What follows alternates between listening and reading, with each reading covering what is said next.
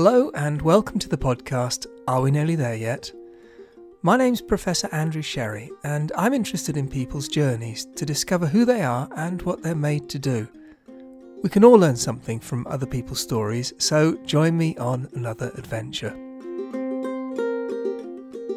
So it's always looking at how much more uh, knowledge, experience that you can gain, which allows you choices in life.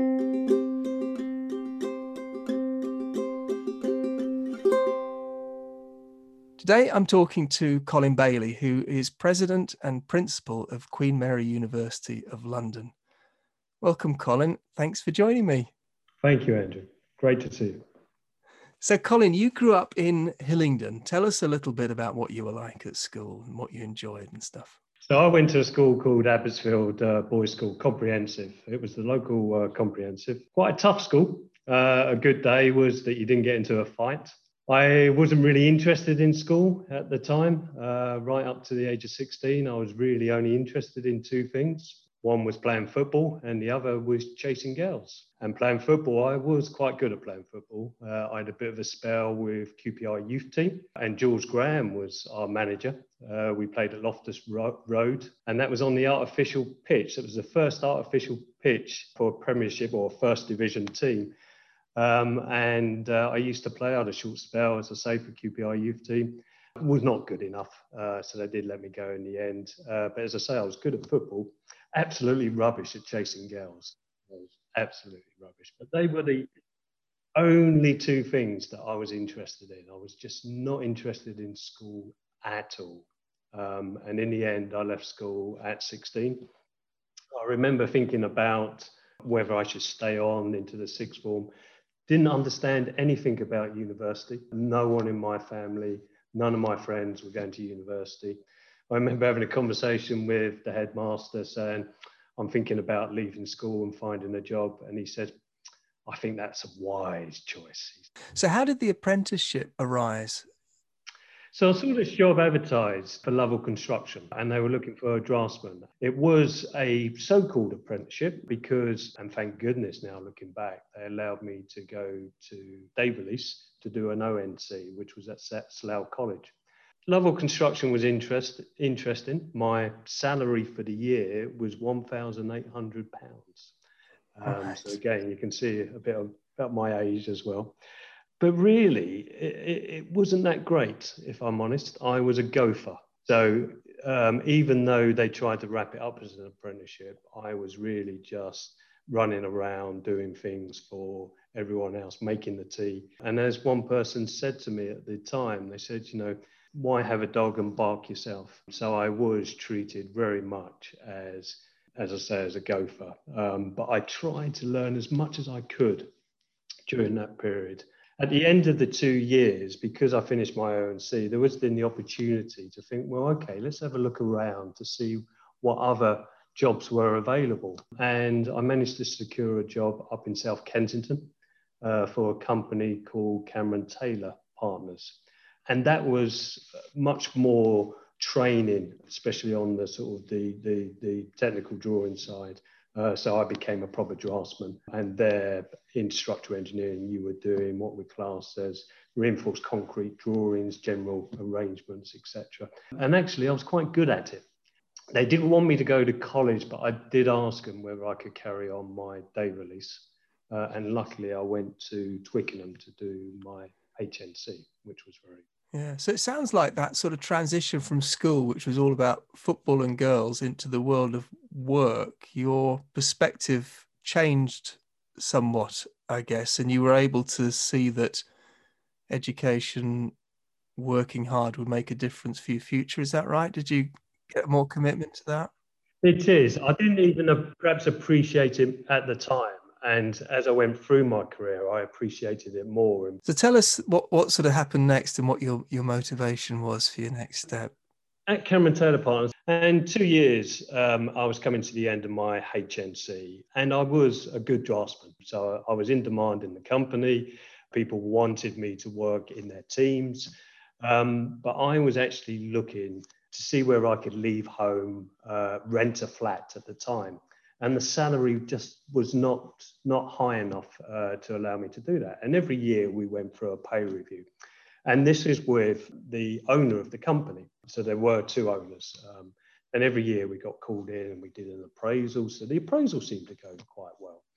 Uh, and this is on the second year. And I was then just saying, well, they offered me a bit more money, and I was saying, oh, I was hoping for a little bit more because I, I, I want to leave home, and I, I, you know, I want to be able to re- rent somewhere in London. And they turned around, and I think it was a slip of the tongue at the time, but the the owner turned around and says, well, we pay you enough considering the type of background you come from. And this really just took me back. I thought, oh, where's that come from? And I was really quite upset about it. And I asked him what they, they meant. And they said, well, you know, your, your background, your, your family background. And I thought, well, that's not appropriate. You know, either I'm good at the job or I'm not good at the job. Well, this was on a Friday and, and the, the meeting came to, to an end. And over the weekend, I thought about it and I thought, well, no, actually, I don't want to carry on working for, for people like this anymore. Um, so I went in over the, the weekend to copy all my drawings. So again, knowing my age, this was before computers. So you were basically doing your drawings on what we classed as a, a big bit of tracing paper, if you like. And so you had your own pens that no one could borrow, by the way, because these were your tools of the trade. And you used to do all these drawings. And of course, when you copy them, you put them through this big printer ammonia machine. So I went in and, and just printed them off. Um, and then I went in Monday and I went to the owners and I said, um, I wasn't happy with what they said. And uh, they said, Well, what's the problem with you? The, the person who was in before you, his father was a milkman. And I thought, No, I just don't want to work for, for you anymore. Um, admittedly, this was at the end of the 80s, and there was a lot of work around in London at the time, a lot of building work. So I did actually say to him, I'm, I'm going to leave, um, and I'm going to leave now, basically, um, because I was really upset. And it was really tough because I couldn't talk to my parents about it because they would have been upset about it. And uh, so I did leave. And actually, there was so much work about, and I walked into another job with a 50% pay increase so again, that just sort of shows that sometimes, you know, you've got to stay true to your principles. And, you know, at the end of the day, it's you working for a company. And if you're not happy with working for that company, if the ethos and the culture of that company is not right, then there's no reason why you can't can't leave. So I went to go work in Hammersmith for a company called Clarke Nicholls and Marcel. Um, and this was great because, of course, I finished my ONC, my HNC, I could design buildings, but I could design buildings following the code of practice, so following the standards that were there. So basically, you know, uh, stepping through the guidance, I could design any building. And actually, I became a designer, and draftsmen actually worked for me in my team, and they loved it because, of course, I was giving them uh, the work the way that I would have liked it as a draftsman as well because you uh, and you basically come up the ranks. And I was designing a, a, number of buildings in, in London, and um, you know, there was one in in the in the city of London, and it was actually hit by a, a terrorist bomb. Um, it performed very well, actually, so I must have designed it okay. so yeah, that was that was that was very good. I was earning a lot of money. My parents were really proud of me because you know you were earning earning that sort of money. But the comment about my type of background really did stick in my in, in my mind. You know, what was all that about? You know, I didn't I didn't I just couldn't sort of appreciate that. And um, so with Clarke Nicholls and Marcel, you know, I carried on. But what I was also seeing is that I was starting to train some of the graduates that were coming through. And you could see that these graduates were then progressing through the company. Uh, and you could see that, you know, my my route, if you like, was a little bit held back, a little bit blocked. And I also found that out when I went through a number of interviews before I went into Clarke Nicholls and Marcel um, when I finished with Cameron Taylor.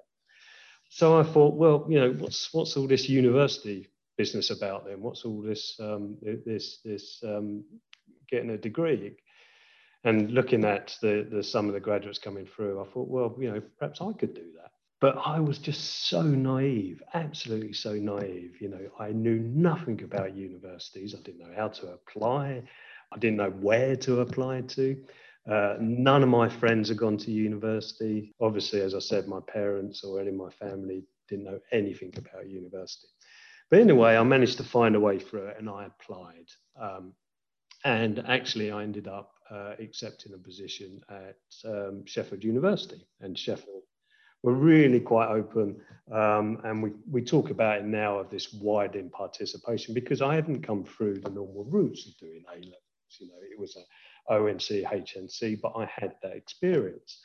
So I then had to sort of say to my my mates and uh, and to my my parents that I'm going to university. I've decided that I'm going to give up the job and go to university. My parents could not understand it at all. Just thought, you know, why are you going back to school? You've got such a great job. Why on earth are you are you going back to to university? So that was hard uh, to to to explain, and also with my my my mates um, that you know come from school and from football and all the friends that I got. Hardly, well, I don't think any of them went to university. They didn't, and they just laughed. They just thought I was, you know, why on earth are you going back to school? So it was really looking back at it, a really, really brave decision. But I was in that position where I felt that there was more to, to you know, I needed to explore more. And if you know, looking back at it, working with Cameron Taylor Partners and the owners there said that didn't say what they said about considering your type of background. I don't think I would have ever gone to university. So even though I think it was an outrageous comment, actually it did help me um, and push me into that direction of, of exploring and then finally going to university. It was interesting then because, of course, I went to Sheffield and um, I was at Sheffield for three years, um, so I did a, a, a bachelor's uh, bachelor's degree. And uh, the first year, the market was was still buoyant. Um, so I managed to get a summer job back in Clarke Nicholls and Marcel, paid very well, and that was very very helpful. Um, but in the second year, the the uh, building industry just collapsed. So there was no jobs at all. So you were really struggling in my second year during the summer period. At the end of the uh, at the end of the degree, I only got offered one job. I went for loads of interviews, but I only got offered one job. And the issue, of course, is that the um, job I got offered, which was from Travis Morgan, was on less money than I had left three years earlier. So I was in a real difficult position now because how could I go to my parents and say, I've got a job, but it's on less money than I was on three years earlier? You know, this school business was a bit of a waste of time, wasn't it? How could I face my mates as well? You know, it was it was basically a failure, it seemed, and I was really struggling, thinking, my goodness, what am I going to do? And uh, the thing was that I actually came top in the year. Uh, and it was on the last day I was in the department. One of the members of staff came up to me and said, if you want to do a PhD, you know you can get a scholarship because where you've ended up in the class uh, and your result, um, you can walk into a scholarship. All of a sudden, I had a way out. So I wasn't thinking about ever doing a PhD. All of a sudden, someone had given me a way out of not having to face up to my parents, not having to face up to my friends, um, thinking that I was a failure. All of a sudden, I had a way out, and I grabbed it with both hands. How naive was I? I didn't even know you were called a doctor at the end of a PhD. I just grabbed hold of this because it was, as I say, a way of saving face. Hence, then I started on a path of a PhD. So, how did you find the transition into a PhD? Because it is so different from undergraduate, isn't it? It's so different. It, it was, it was, it was pure luck. Obviously, starting a PhD, not planned. Um, I found it. I found it tough, um, but I, I am driven when I start something. So, you know, when I started the degree, yeah, I was struggling with things like mathematics, for example I had extra classes on maths. I've got any book that I could get hold of. Stroud was always a good book. I don't know, the engineers amongst us would know. Um, Um, so you know, and I tried to sort of teach myself as well as much as as as going to the classes. So on the PhD, um, I did a PhD with some great supervisors, uh, Ian Burgess uh, and Roger Plank, and it was looking at the behaviour of buildings in fire. Uh, and I was really interested in it. So um, it was developing models, but also looking at the experimental side as well. And I progressed and managed to finish the PhD within the three years um, because I was you know, quite driven to that because I did see this as I need to get back into work. And that might be my friends, uh, family thinking he's still at school. So now I had six years at school. So I was always looking. Um, and looking back on it, um, perhaps I didn't enjoy it as much as I could have done in the moment. I was always anxious about getting to the end and then getting back into into work. Um, whereas my advice now to anyone is enjoy enjoying the moment um, and uh, you know just make sure you work hard but play hard as well. Um, sorry then you did you, you did come out with your with your phd in, into the world of work which i guess went da- went down well. You now finished school and you're starting work. It, it was interesting because I, I was still i must i must be honest at the time i, I did actually then just towards the end of my phd uh, met my wife. We didn't get married at that time, and actually we, we we did split after I finished my PhD, but we came back later later, in, which was nice. But I was struggling between, if you like, those two worlds, um, and trying to bring the two worlds together. To the extent that actually, towards the end of the PhD, there was a possibility that I was going to go off to Brazil and work in Brazil. And I always ask myself, why I didn't do that because there was the job offer there. I was always trying to look for something, look for something else, look for something else. I wasn't sure what I was looking for. But in the end, I, I took the safe bet and I joined a company called the Steel Construction Institute, which was in Ascot. And uh, this was a, a, an engineering company that supports the steel industry. And I worked there for two years and I enjoyed enjoyed the Steel Construction Institute. You know, why did I leave? It was a small organization, limited in just looking at steel. And uh, I just felt that the opportunities were limited. You know, where would I go uh, from the Steel Construction Institute? And I actually had a, a, long talk with the chief executive there about that. And he he said, well, you know, actually in, in the area that I was working in, there wasn't there was only two of us working as experts in that area. So in the end, I decided to leave and I joined the building research establishment. So I moved over to uh, to Watford. Loved it, absolutely loved it. What a fantastic place to work. Uh, the people were fantastic. Yeah, absolutely loved it. Loved the, um, as I say, loved the people, loved the work. Um, really making a difference, and could carry on that research work. So coming out of the PhD, I could carry on that research work at the Steel Construction Institute, although limited, and then into the building research establishment. And it was also there that I was um, doing CPD. So, you know, I was getting a lot of experience standing up in front of practicing engineers, uh, presenting courses. I used to do a day on my own presenting to practicing engineers in the course they would take no prisoners. So you had to be prepared and really you know know your stuff inside out. Um, but it allowed me to carry on the research side of it as well as the the, the practical side of it which which I liked. Um, I'm very happy at, at, at, at BRE uh, I was there for four and a half years and I didn't I wasn't looking to move. And it was interesting because when you look at my experience, and I, have just gone through the companies I work for, you could see that, cool, he's only stayed there a couple of years in some of these companies, you know. So four and a half years at BRE, and I'm thinking, I haven't had, I haven't had an interview for four and a half years. Um, I must be getting a bit rusty. But also, I saw an advert for a professor of structural engineering at UMIST now thinking, uh, and again, you know, how naive I was as well, thinking, well, okay, where's Manchester then? Um, oh, yeah, it's up there. Okay, all right. Um, not thinking I would get the job at all.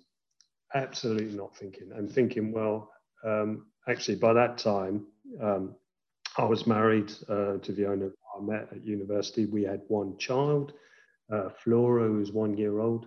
But I thought, no, I'll go for this job. I'll just put an, ad, uh, an application. Let's see how far I get and just, you know, test myself. Never look back. I mean, I love the research, love the teaching, and I could carry on the consultancy as well. So, you know, I love it. Um, so, you know, going into there and being able to teach as well um, was just absolutely fantastic. And I remember, um, you know, because I was carrying on the research, all the latest developments were coming into the class. So I remember the um, the concrete industry flying me out to Spain after the Windsor uh, Tower fire. Um, and I went up the building. They they got me up the building. Um, health and safety was a bit dodgy at those times, but they got me up the building, took all the pictures. The next day, I was teaching my students exactly what happened on what they've seen on the news the night before uh, or two days before. So, yes, yes. So, so your career then developed at, at the university, and you became head of school, and then dean, and then uh, vice president. How did you find that that journey? It must have stretched you in different ways, tested you in different ways. So obviously, when we uh, when I started at, at UMIST, um, after about two years, the two universities joined, um, which was great, and it, it, was actually great for me. It was great for all the staff. It was important that those two universities that had complementary strengths came together. Um, and uh, as I say, I, I just loved the teaching, the research, uh, the consultancy. Um, I had the opportunity to travel the world as well uh, to conferences, meeting other people, um, and you know I was lucky enough to become sort of a expert in fire engineering. I was an expert witness on the World Trade Center. Um, so I was called into that. At the moment, I'm working on Grenfell, of course. So I'm on the expert panel for governments. As I say, I loved it. And if I was still there, I would still love it. Um, but then um, the not the opportunity, it was that they were looking for a new head of school of mechanical aerospace and civil engineering. And I must be honest, I wasn't keen. I, I, I was happy with what I was doing. Um, and it was the staff that asked me to do it. So in the end, I, I, I, I, um, I became the, the head of school of mechanical aerospace and civil engineering. Um, the only downside to that was that I had to reduce quite considerably the teaching side of it um, because you were running quite a large school at that time. There was what 80 academics, there was over 200 staff in it. And because of the way that things came up, you couldn't rely on being available to do the teaching on a regular basis. So you had to pull back from the teaching, but I kept the research going, and uh, that was important. Um, and uh, yeah, I had a, a, a, spell as head of school, and it was it was interesting to get step up because I remember it quite quite well. And uh, the vice chancellor at the time was Alan Gilbert, um, and I had a lot of time for Alan Gilbert. I thought he was a great leader, um, very thoughtful. And um, I went on holiday. Um, I remember, you know, we went with the family, and the kids were really quite small, and I had three three kids at that time. We went off to Lanzarote, but because of the pressure of being head of school, I promised my wife that I would leave the work phone at home and all the computers at home. So I actually, I mean, it was a BlackBerry at the time, so we left it at home, uh, and we've went off and I had two weeks, and I do recommend this to, to people if you can do it. Um, we had two weeks just focused totally on the kids and Fiona, my wife, and it was a great holiday.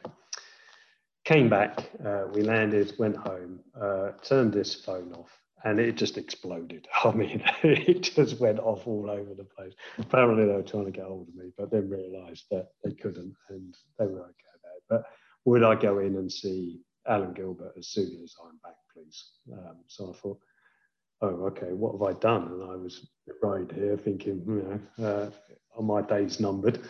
Um, so I went into Alan Gilbert and um, he said, um, physical engineering and science um, is stepping down um, and uh, is leaving the university. We would like you to take it over as an interim basis and then we'll go through an international search um, of which we would also like you to apply, but we would go for a proper international search. Uh, and I said, yeah, okay. I said, um, I said, happy to do that. I said, um, on, on, one condition, if that's okay. And he said, yeah, what's that one condition? I said, could you give me the budget now? Because I knew the faculty was in financial difficulty. And uh, I know that I, I, just really wanted to grab hold of the budget, sort out the finances, put us on a really strong base. He says, yeah, of course. Yeah. He says, you can do it now. And I'm just about going to walk out. And he says, um, he says, can I say something to it? And he says, I said, yeah, of course. He says, you're the only person that I know throughout my whole career that's come in and I've asked them to do a top job, which is the senior team in the um, uh, in the university. Um, big step up for you, he says, but I think you can you can do it. Otherwise, I wouldn't have asked you to. And he says, and he says, and you haven't asked me anything about your personal circumstances, your salary. You haven't asked for an increase in money, anything. And I said, no, I said, I said, I said, I'll do the job for you. And, you know, if you want me, to, I'll go through the process. Um, and, you know, I will apply for the job because I would like the job. And then, and he was just amazed. He says, yeah. Um, but I think he was just so shocked because most people come in there when the vice chancellor asks you to do a job, they usually say, well, what's in it for me? Whereas I just, I just thought this was an opportunity because I was so passionate about the university, so passionate about my colleagues, so passionate about the students that I felt we could do something different, which is why I wanted to start there and then get the finances sorted out um, so that we had that foundation to, to, to, to, to build and to deliver what we were, uh, we were going to deliver. So they allowed me to do it as an interim for quite a while, for about six months. And it was an interesting process because, of course, I was trying to drive the faculty forward but also I had to apply for the job that I was doing at that time. And it was an international search, so it had to go through a headhunter. I just got so much support from the staff. Um, and all the staff were writing to the vice chancellor saying, "We all support Colin. You know, we're all behind him. We hope he gets the job." Um, which was a real nice, nice feeling. Why do you think that is? I mean, what do you think is about you that others see in you that that recognise they want you to do these things? I don't know. The only the only thing I would say is being yourself. You know, I I I will stop and talk to everyone. Um, you know, just being down to earth, um, talking to people, and we're all doing it together, and, and making sure that everyone gets the credit for what we do. You know, it's not. Um, it's not down to one person. It's not even down to a couple of people. It, everyone within an organization is responsible for um, the success of that organization. Um, and I think that, that, that that's, that's really important. Also, being open to challenge. Well, that's really that's really good to hear. And I'm going to push you forward a little bit because yeah, yeah. you're now at Queen Mary um, University of London, which is is aiming to be the most inclusive university of its kind. So tell us about what you're doing to draw the best out of everybody and to give everybody the same opportunity that, that you sort of pushed through yourself, but you're making that possible for other people. We do make it comfortable for people to come here from all different backgrounds, all different traditions. The opportunity is here at this university. And if you see my career, to me, education is everything because yes. without that education, um, that I had going right back to my ONC. I made the mistake at school because I just didn't see it. I just wanted to get out of school, couldn't stand education. But luckily, I had that ONC, that HNC opened up the doors. The degree opened up the doors to the PhD. The PhD opened up the doors to something else. So it's always looking at how much more uh, knowledge experience that you can gain, which allows you choices in life, if you like, and those opportunities um, to do what you're passionate about. So, thinking about your younger self, then, what would be the advice you'd give you'd give him? Uh, I, I, think the obvious one is um, is all about going back to school. Education is key. I'm afraid it's, uh, and I would keep on about that. Uh, I know when you're 14, 15, you don't see it. I didn't see it. Um, you know, you think there's more to uh, to life than you know. School's boring. Um, you don't really want to engage too much. You would rather be on your PS, your Xbox, playing football, chasing girls, partying as you get a little bit older.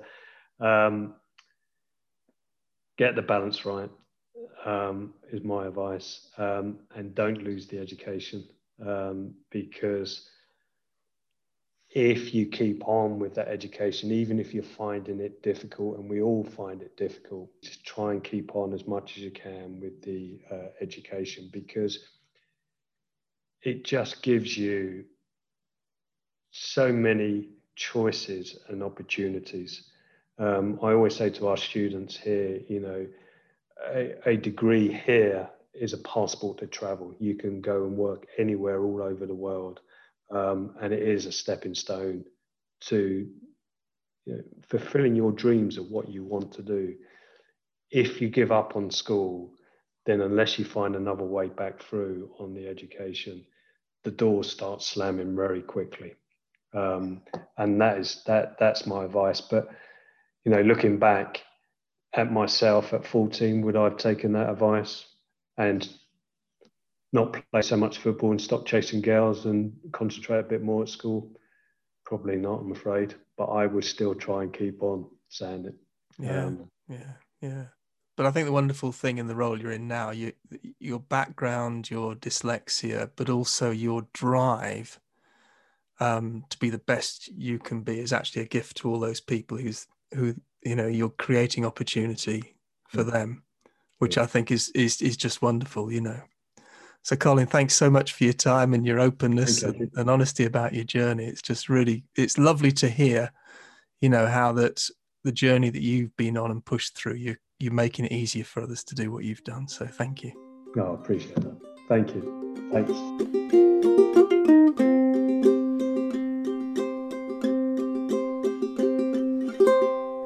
If you've enjoyed this podcast, to help others enjoy it too, please subscribe on your podcast platform of choice and don't forget to rate and review. Thank you.